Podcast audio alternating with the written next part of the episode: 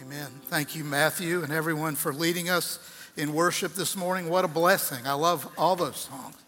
It was such a blessing to my heart to uh, worship with you this morning. It's great to see you all for this last time in 2023. It's kind of strange how we, uh, as humans, like beginnings. I started to say new beginnings, but that would be redundant, wouldn't it? It's a beginning. That was a joke, y'all. Come on, yeah. Okay. It's like hot water heater, you know, you don't need that. but we like that, and we sort of nail these things down and think about um, what it all means, you know, the, the year in the rearview mirror and the year that's ahead. And we do that at birthday times as well. Teresa and I both celebrated birthdays this month.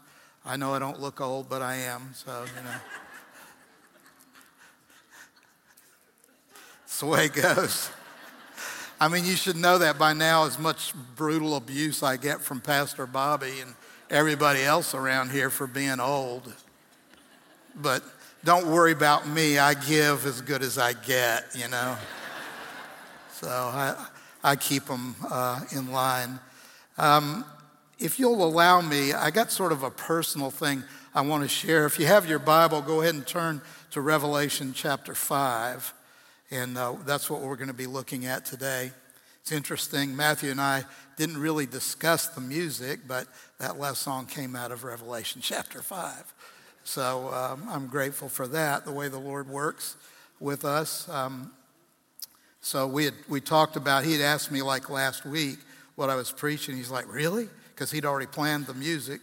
And uh, it was really great that the Lord was working through us and in us even before we talked. But I, I got something personal I just kind of want to share with you. Teresa and I have been here four years now, and it's been an interesting four years to say the least for us personally. Um, actually, it was three years ago today that I was in the ICU at Park West, and the doctors and nurses were all wondering if I was going to survive uh, from my little uh, bout with COVID. Some of you shared that blessed experience with me. Um, but you know, many of you prayed, and the Lord was gracious, and He allowed uh, my life to continue here in this world. And um, I was sort of wondering if I was done on the earth or not. Um, the thought did occur to me because there was a lot going on around me in that ICU unit, none of it was positive or encouraging. Um, Teresa and I actually talked about those things. I was able to speak with her on the phone. I didn't see her for about a month, and um, as they wouldn't let her come to visit me. But um, I remember asking her if I had said everything that I needed to say, you know, like knowing that my end might be coming quickly. And I asked her that question one night. We were on the phone together, and she said that I had. And I was really grateful for that. But I'm also really grateful for those of you who prayed and for your care for Teresa while I was sort of gone, because I was in those days. And I'm grateful for her love and the ways that she's expressed it in our 43 years together. Uh, it was 43 years ago that we first met and uh, got engaged very quickly, three weeks. that was quick, wasn't it? As the story goes, I'm told, uh, we went out on our first date on a Sunday night, and I bought the engagement ring on Tuesday. Carried it around with me for three weeks, and then, as they say, popped the question on Christmas Eve. So that's the way it goes. But, you know, when you know, you know, right? And now she's trapped. Sorry, babe. I do love you, but I'm a strange duck. I admit it. So I just want to say, I wanted to say to all of you together, and I don't know that I've done that, you guys are a blessing to us, and I'm grateful for it. And I know it's kind of impersonal because it's a large room and a lot of folks are here today, but I mean it very personally. It's from my heart how grateful I am because I know that you guys pray for me and all the other pastors uh, frequently, and I'm grateful for that. Uh, Lord, Lord's called us into this ministry, and uh, I'm grateful for that. I've been in ministry now for probably 45 years, something like that, and uh, I guess I'm coming to the end. I don't know. I think I'll just keep going until, you know.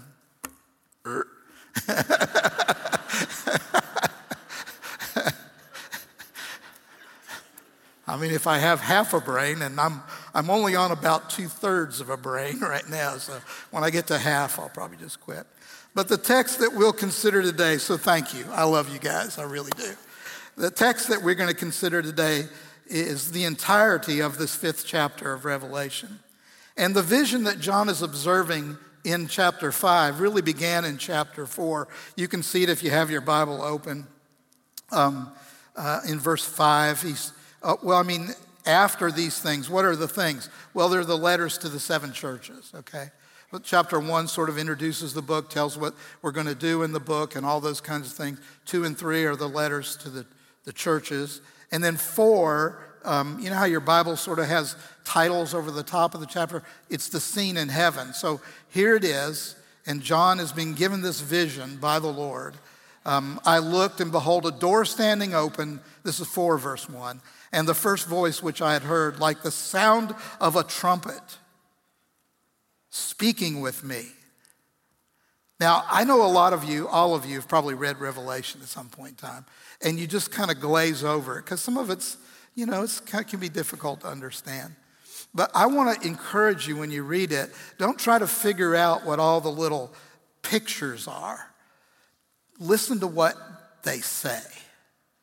So if you've got these 24 elders and these four living creatures and all these things that we're going to talk about today, don't worry about that. What do they say and what do they do? Because that's very understandable. It's all right there. So, um, John said, immediately I was in the Spirit, and behold, a throne was standing in heaven. I'm just going to skip through this because I know you don't have it in front of you. Verse 5 says, And out from the, the throne come flashes of lightning and sounds of peals of thunder. Now, last time I read this here, we had a little effect. Don't do it, Jordan. You'll scare people slap to death. But we did a little thunder and lightning up in here. And some of our campus shepherds came running in because they thought there had been an explosion. I thought it was pretty cool, actually. so, but I'm grateful for our campus shepherds who care for us and are worried about things like explosions. We don't need any of those in here. So, in, before the throne, there is something like a sea of glass. Of, are you getting the picture here, y'all? It's an indescribable picture of what surrounds the throne in heaven. Now, don't lose sight of the fact that this is the God who loves us and gave his son that we might be reconciled to him. See, a lot of times we read these fantastical stories and we don't let them become personal to us. So put yourself in John's position and see what he sees, and then try to figure out what your response should be to that. Okay? So it's a glorious revelation of the truth that should have a major impact on your life and mine to this day, in this new year, and throughout eternity. See, God doesn't think in terms of time like you and I do. God is constant, not changing. You and I, you know, we got, we got to do our New Year's rev, rev, resolutions. I started to say revolutions. That would have been incorrect. We've got to do our New Year's resolutions, but why?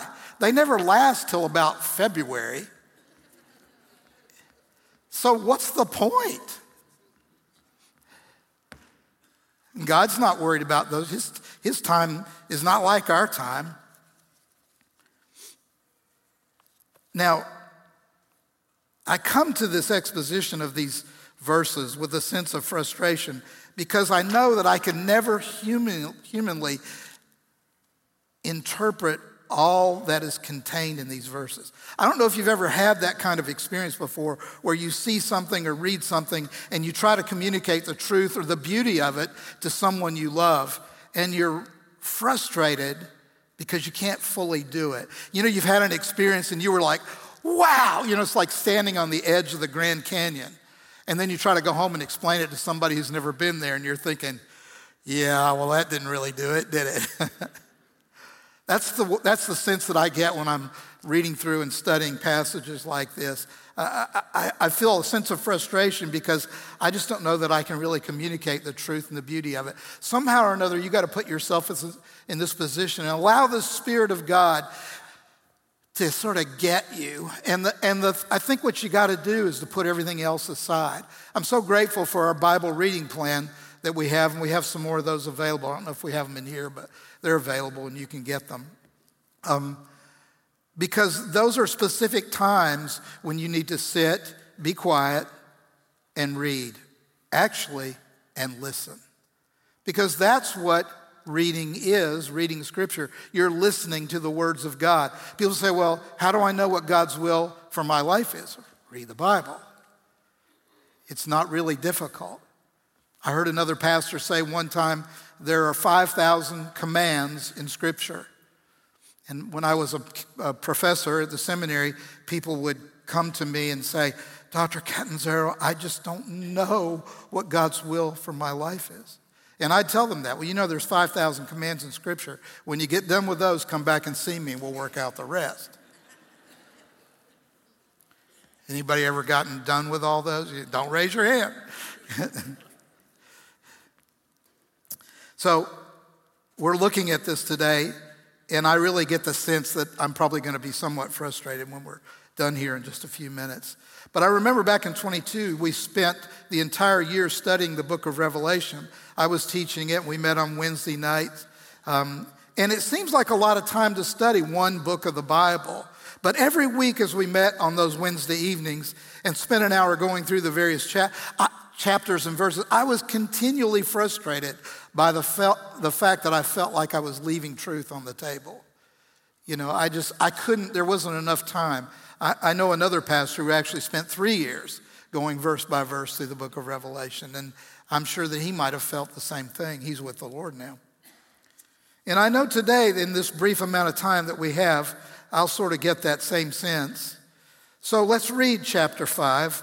And um, we've already looked at some parts of chapter 4 to give some context. And I'm, I'm reading from the New American Standard, and I know that's a little different. I think it's on the the screen in New American Standard. We'll see. But if it's not, just listen to these words very carefully. It, it doesn't take long to read that. So, as, as is our tradition, let's stand together for the reading of God's Word. I know you just got comfortable, but it's okay.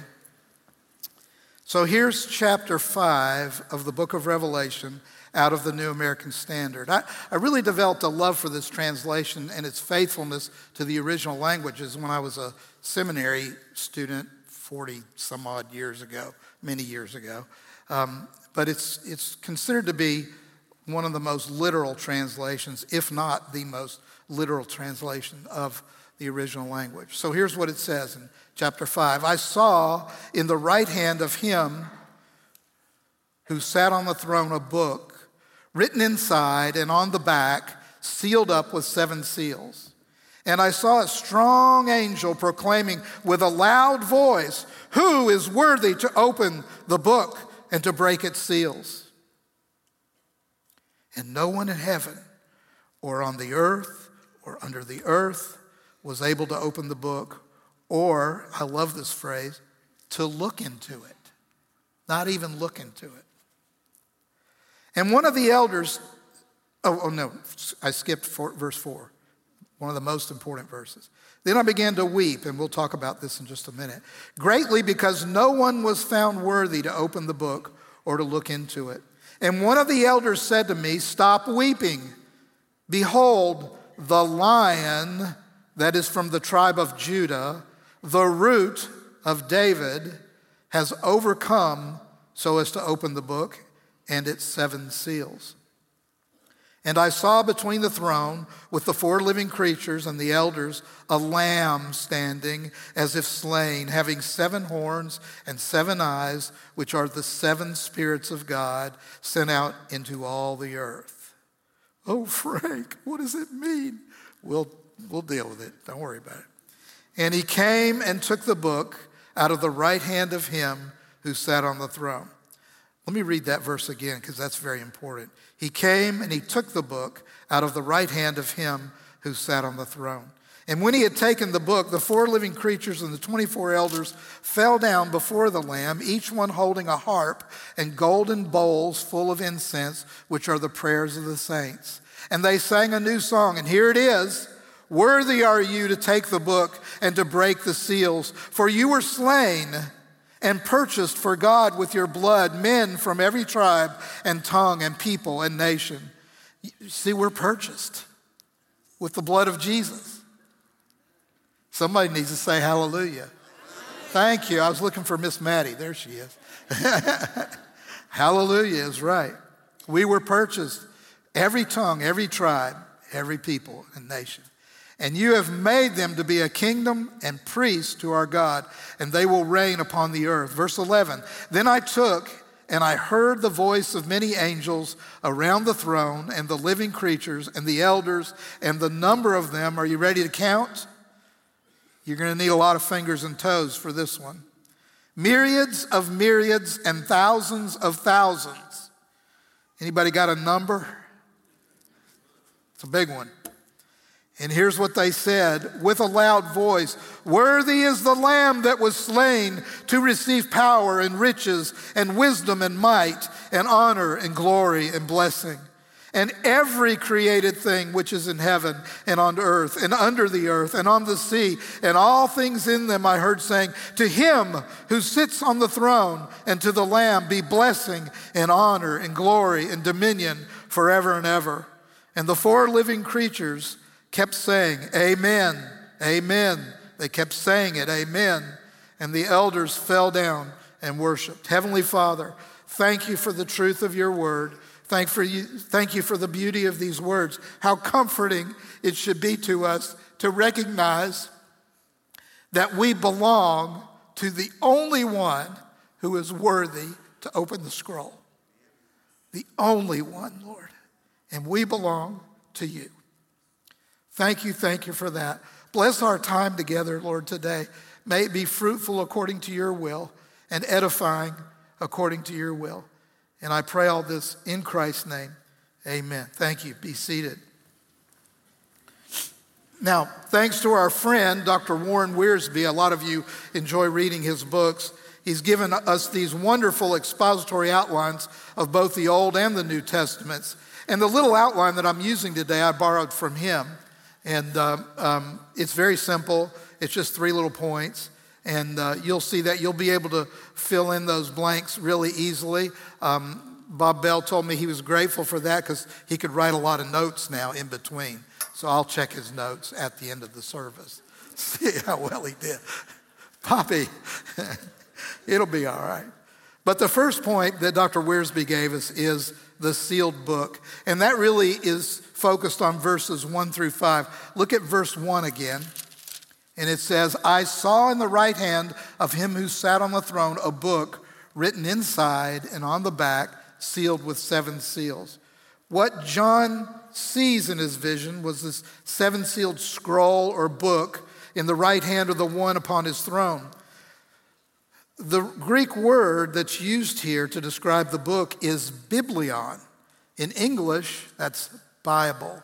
Now, it's not this Bible necessarily. It is. It does contain things that are in this Bible, but it's, it's a book in the fashion of the Bible. So the question then becomes practically to us how important is your Bible to your understanding of your place in this world and what God has called you to do? How important is your Bible? Well, there's one way to find out. How often do you put your face in it? And that's a good thing to be thinking about here as we get ready to celebrate a new year. How'd you do last year? Could you do better in the next year?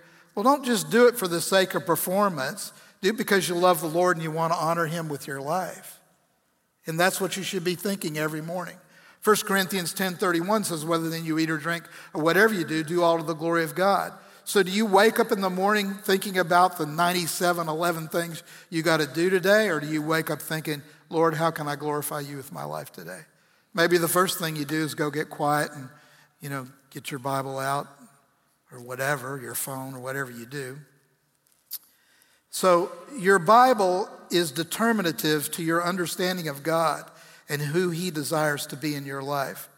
Clearly, in the vision that John saw, the authority of heaven itself rests on this book that has been written and sealed.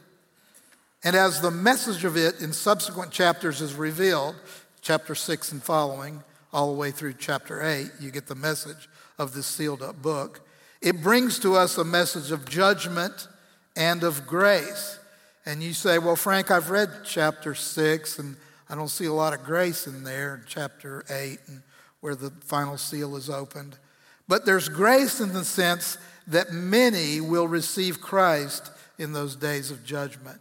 Many, many, many, many will receive the Lord and be saved during those days of judgment.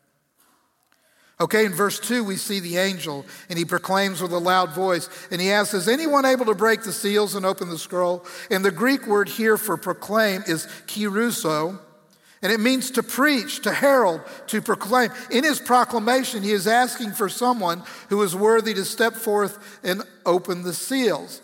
Is there anyone worthy? I proclaim this. We need someone to come forth and break these seals and open this book because we need the information that's in this book. Listen, ladies and gentlemen, you and I need the information that's in this book. And if you live your life without this information, you're in a bind every moment of every day. If this book does not guide your thought life, why is the world in such a fix? because most of the world does not consider this book for direction. And unfortunately, many, if not most Christians, don't either. And that's a real problem. So he's, he's asking, proclaiming, if there's someone that's worthy to open the seals, which leads to this search that we see in verse 3. In, in verse 3, it says, And no one in heaven or on the earth or under the earth was able to open the book or even look into it.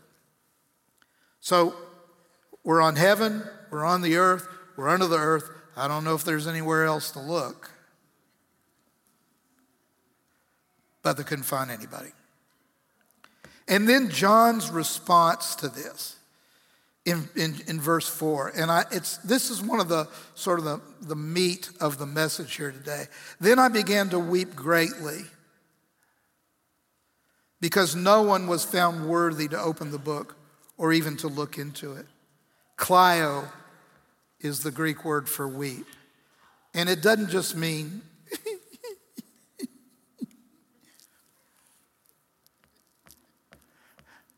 Some of you did that this week because you didn't get the Christmas present you thought you were going to get.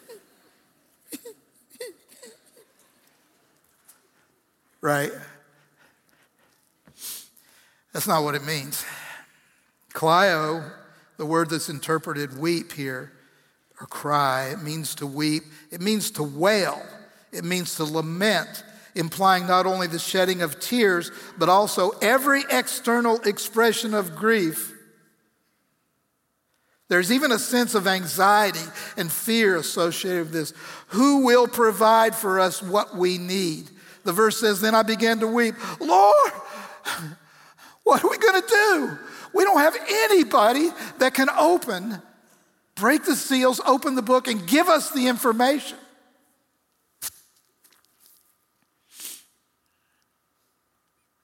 I mean, it's, it's a big deal, y'all. It's a really big deal. Just imagine, maybe you can't imagine this, if you were unable to read your own Bible. If something happened and they took all our Bibles away from us, and all that, what would your response be? Do you really need it? Well, I mean, a lot of you have a lot of it memorized, and that's a good thing.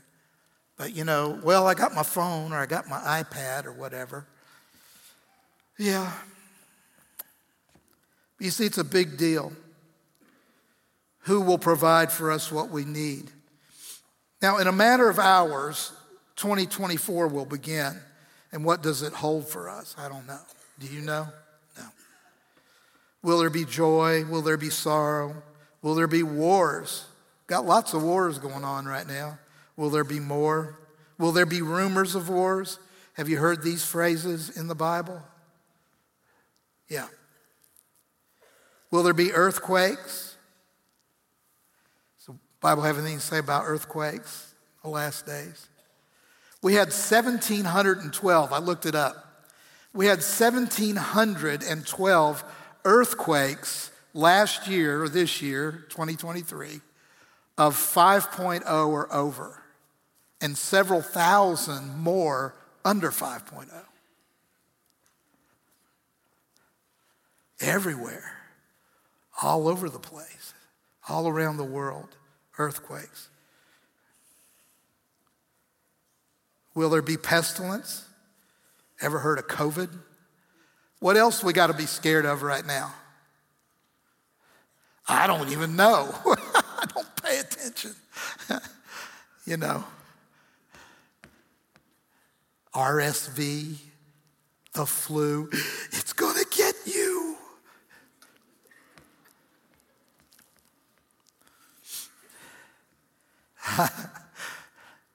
I don't know, y'all. Our world is consumed by fear, and many are weeping over their concern for the future. So, what will this new year hold for you? Will it be characterized by a strong faith in the one who brought you salvation, regardless of what happens? Or will it be characterized by fear based on the unknown future with political uncertainty, fear of disease, crime, financial distress? You know, the stock market is going to crash. Okay and every other possible catastrophe. You know, there's a lot of bad stuff that can happen in this world. You know? And some of you can't even see. I mean, those little viruses, you can't see them. One of them got me pretty good. Who knows? So in verse 5, the news changes. And one of the elders said to me, Stop weeping. In other words, chill, dude. you can write that in your notes, Bob. Chill, dude. Calm down, man. Because the lion that is from the tribe of Judah, the root of David, has overcome so as to open the book and its seven seals. I love that. That's the second point of your outline. It's the slain lamb. And it's verses 6 through 10. The slain lamb. John looked for this lion, but he saw a lamb. In the two names, lion and lamb, we have the twofold emphasis of Old Testament prophecy. As the lion, Christ conquers and reigns. As the lamb, he dies for the sins of the world. Which is better? I mean, I'm really grateful that my sins have been paid for. I had a lot of them. I still probably do, but not as many as I used to. Thank the Lord for that. We can't separate the suffering and the glory or the crown and the cross. It's worthy of note that Christ is called the Lamb. Are you ready? 28 times in the book of Revelation. He's referred to as the Lamb. The, the idea of him being the Lamb, laying down his life for us, is really significant and a big deal. There's a lot of power in that terminology, being a lamb. Now, the question then becomes as a lamb being crucified on the cross, did Jesus, was his power ever diminished in any way, shape, or form? The answer is no. At any moment, he could have come off the cross. At any moment, he could have crushed them all with just a thought or a look or a glance or whatever. There's power in being a lamb. The lesson is there for you and for me. As we submit or surrender our will to the will of God for our lives, we become extremely powerful. So powerful that we can accomplish everything that He wants us to accomplish. Everything. There's no, if you feel the Lord leading you to do something, even go on a mission trip or whatever it may be, and you say, Oh, I could never do that, I'm not strong enough, then you're denying the power of God that's in you. There's going to be opportunities this coming year for you to go around the world with Kevin and with others.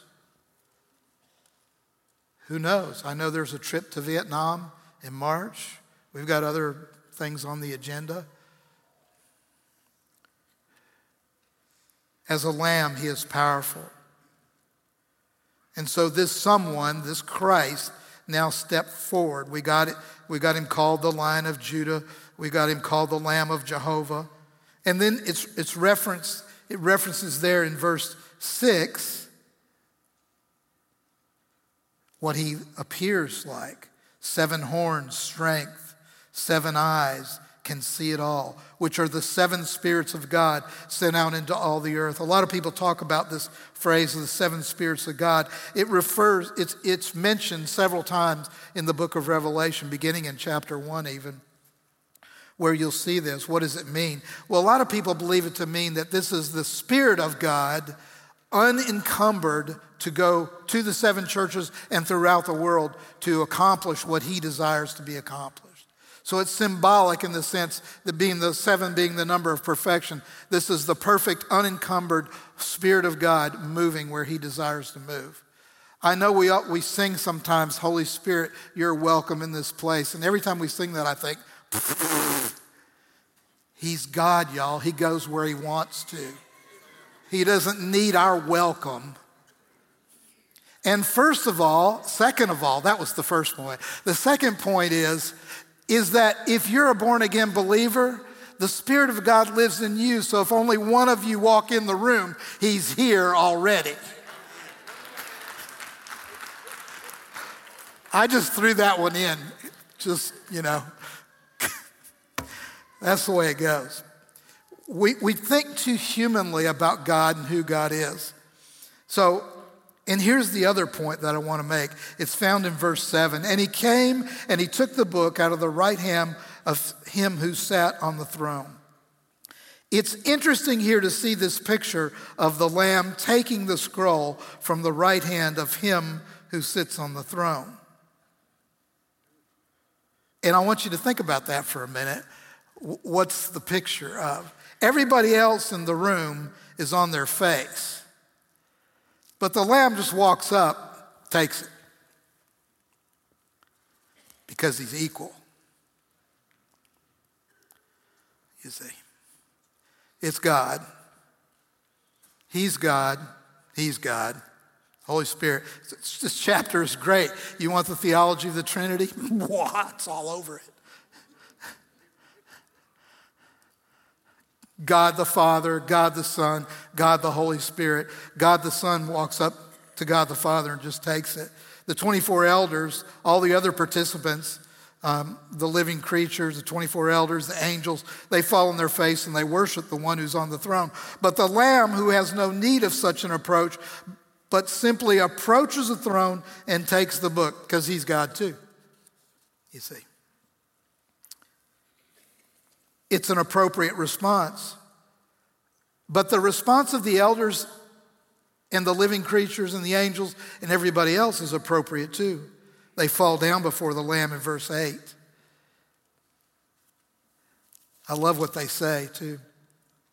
Worthy are you to take the book and to break its seals. For you were slain and purchased for God with your blood, men from every tribe and every tongue, and people and nation. You have made them to be a kingdom and priests to our God, and they will reign upon the earth. You see, because of what Christ did, there should be an appropriate response from us. So many times I think worship for us is perfunctory. It's Sunday morning, and that's what we do. We get up on Sunday morning, and then Wednesday night, we have other things going on here at the church, and uh, that's just what we do. We come and, you know, eat the Baptist bird, and then we go and listen to Pastor Frank or somebody else teach. By the way, when we begin Grace U again here in a few weeks, I'll be teaching through the book of John. It's going to take a while, it's 21 chapters. But that's what we're going to do. So it's an appropriate response. I don't know what your response should be. I know what mine should be. And it really doesn't begin at 9 o'clock on Sunday morning or 1030 on Sunday morning. It really needs to begin prior to arrival as we think about what it is we're about to do.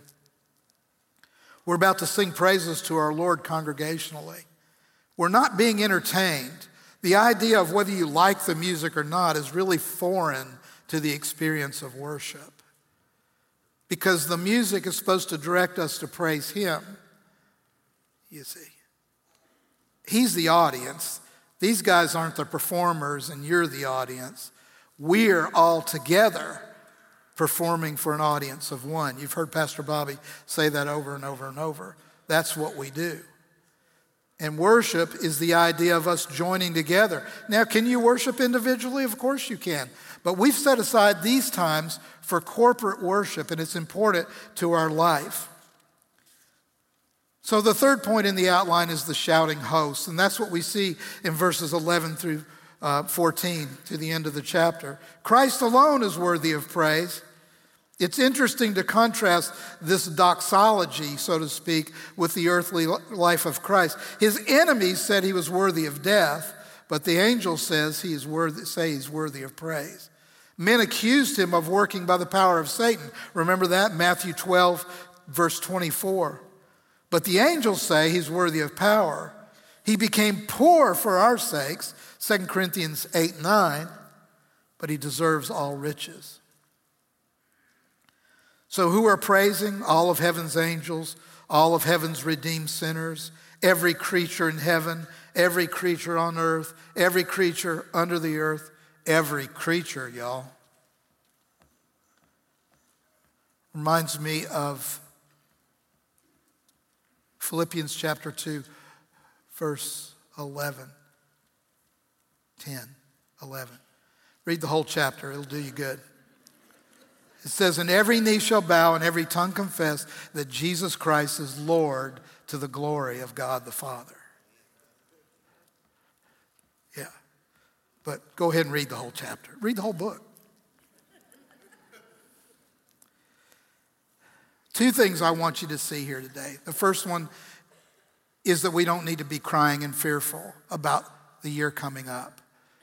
We trust the one who is able to take us out of here at a moment's notice. Pew, gone. And the other one is appropriate worship.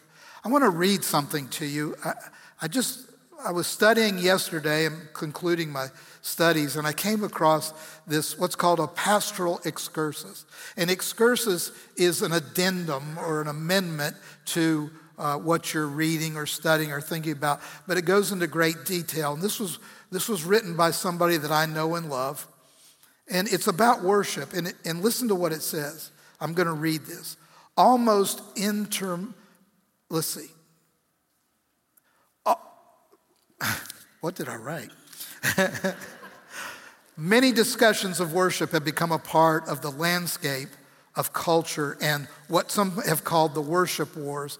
These assessments are oft, often valuable, but some de- degenerate into little more than expressions of personal preference. I was a member of a church once upon a time in Fort Worth, Texas, and the, there was a, discussions going on about worship style.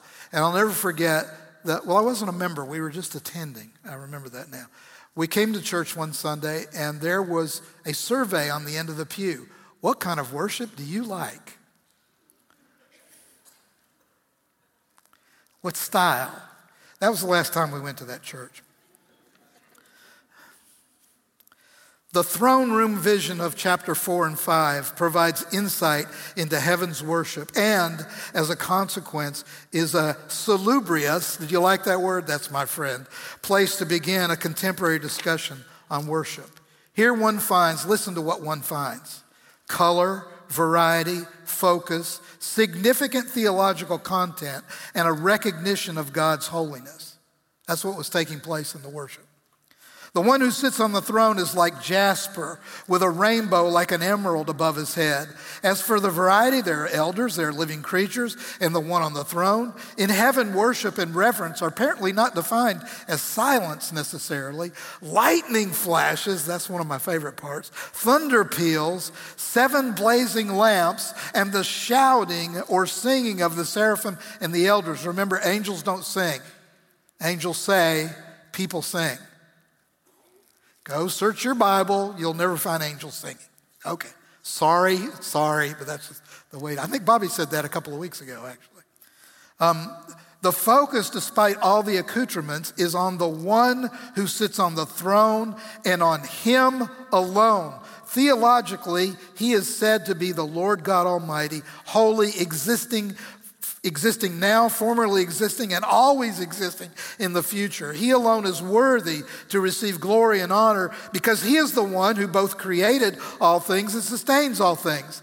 The most important lesson here is that worship should focus on God, not the surroundings, however beautifully appointed or on the whims of the worshiper's uh, preferences. Worship, though heartfelt, experiential, and motivating, can and must function in this way while emphasizing the most profound theological insights, which focus on God. That was not me, that was someone else. So, as the new year begins, you may be asking, what in the world does this passage have to do with 2024? Much of it has to do with attitude. What is our attitude as we enter this new year? Are we enter the, entering the year with an expectation of a political election? That's going to happen, maybe. Or hopeful resolutions that will turn into disappointing results? I'm not going to ask you how many of you made New Year's resolutions. Or are we entering into the new year with an expectation of a life lived to serve the one who's worthy to open the scroll? That's the important thing. It's the same kind of thing that we do when we enter a place like this to worship. Do we enter the room with the right expectations? Do we have a preconceived idea of what the experience will be and spend our time here evaluating whether or not our expectations were met. A lot of people have the preacher for lunch, you know. So let's worship the Lord in spirit and truth. And if you cannot do that, it possibly may be because you've never really trusted Him as Lord and Savior. And here's my admonition do it today, please. Do it today. Do it today. If you don't know how, there's going to be pastors and counselors here at the front who can guide you into making that decision. Listen, trust Him today. Trust Him today. Will you? Will you? Let's pray. Thank you so much for watching us today. God is doing absolutely amazing things in and through our Grace Baptist Church family. If you'd like to share anything the Lord is doing in your life, feel free to reach out to us through our website or our app. And if you're ever in the Knoxville area, come by and worship with us and our family of faith here at Grace Baptist Church.